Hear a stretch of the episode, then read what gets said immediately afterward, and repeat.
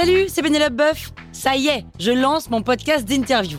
Il s'appelle On Tisse la Toile et c'est un podcast qui révèle la face cachée des invités. Et d'ailleurs, mes invités, ce sont des C E O et des célébrités comme Gad Elmaleh, Jean-Michel Apathy, My Better Self, Frosz d'Eberstein, Mireille Dumas. Et évidemment, je pose des questions qu'on n'ose pas toujours poser et je leur fais faire des tests, des challenges, je leur fais jouer l'harmonica, grignoter des trucs, bref.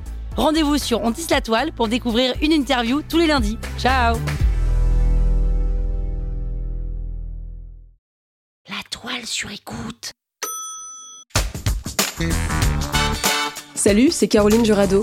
Vous avez envie de capter la crypto? Vous êtes au bon endroit. Un épisode par jour et vous aurez fait le tour. Vous allez devenir riche. Power Angels. Aujourd'hui, c'est super important pour moi qu'on prenne quelques minutes pour parler de l'impact de ce qui se passe entre la Russie et l'Ukraine sur les cryptos. Ou plutôt, de ce que les cryptos a comme impact dans cette situation. Alors, je t'arrête tout de suite, je ne vais pas te parler de géopolitique, c'est pas mon genre. En temps de guerre ou en temps de crise, la banque et l'État peuvent se saisir de l'argent que tu as sur ton compte. Ce n'est pas qu'ils ont le droit de le faire, c'est qu'ils ont le pouvoir de le faire. C'est une nuance qui est importante, mais ça signifie qu'on leur fait confiance pour ne pas se servir de ce pouvoir. Et comme dans toute relation, quand tout va bien, tout va bien, et quand ça ne va plus, rien ne va plus. En ce moment, des milliers de citoyens russes le savent et tentent de retirer leur argent en billets, pour les garder là où eux seuls ont le contrôle, avant qu'ils ne disparaissent de leur compte. Et ça m'amène à te rappeler que c'est exactement pour cette raison que les cryptos sont créés à la base. Rappelle-toi le manifeste proposé par Satoshi Nakamoto, le groupe ou la personne, on ne sait pas qui c'est de toute façon, à l'origine du Bitcoin. Pour eux, le plus grand risque de notre système financier, c'est la possibilité de prise de contrôle totale sur ton argent. La possibilité de corruption de l'humain, et donc de prise de contrôle. Pour eux, le seul moyen de s'en prémunir, c'est la transparence et la décentralisation. Il faut libérer le système bancaire de la centralisation. À bas les banques, en gros. Oui, les cryptomaniaques, ce sont quand même un peu des rebelles. Si on traduit tout ce charabia en français, ça veut dire que pour ne pas qu'on puisse se servir dans mon portefeuille sans mon accord, il faut penser à un nouveau système. Si jamais on n'avait pas compris l'importance du truc, si on s'était dit « ok, mais ça ne m'arrivera jamais à moi », en fait, si. Alors c'est pas chez nous directement, mais c'est pas très loin non plus. Parce que du côté russe ou du côté ukrainien, un truc me choque. Les achats en bitcoin sont énormes. Tu vas me dire pourquoi dans cette période les gens se tournent vers les cryptos.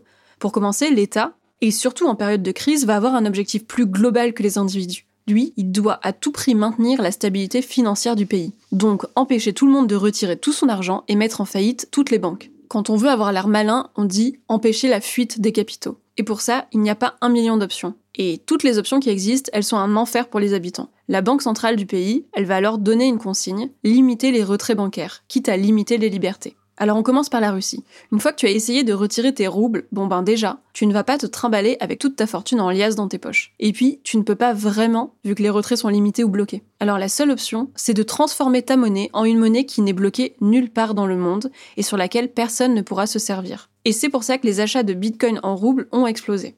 Et en Ukraine, on se demande un peu plus. Ils sont pas bloqués par leur État, eux, non ? Bah en fait, les citoyens vivent la même chose qu'en Russie sur ce plan. Limitation des retraits bancaires et chute de la valeur de la devise nationale. Alors le bitcoin devient encore un refuge. Bon, il faut savoir que l'Ukraine, c'est aussi le cinquième pays au monde où les cryptos sont les plus utilisés. Parce que les Ukrainiens, ils ont pas tous des banques en fait. Puis tu te rappelles cette histoire du gouvernement ukrainien qui fait appel aux dons en crypto ? Parce qu'on est d'accord que ça ressemblait à une arnaque à la base ce truc. Il y avait quand même Vitalik Buterin, qui est le fondateur d'Ethereum, c'est genre le Beyoncé de la crypto. Il allait vérifier lui-même, avec ses petites mains de développeur, que les adresses sont bien authentiques. Et le gouvernement ukrainien a reçu des dizaines de millions de dons en crypto. Alors pourquoi est-ce qu'ils ont demandé l'argent en crypto ? Moi, je suis tentée de te dire que c'est parce que c'est la façon la plus rapide de recevoir des fonds. Parce qu'un virement traditionnel, ça aurait mis plusieurs jours à arriver. Là, ça fait quand même une poche de liquidité quasi instantanée.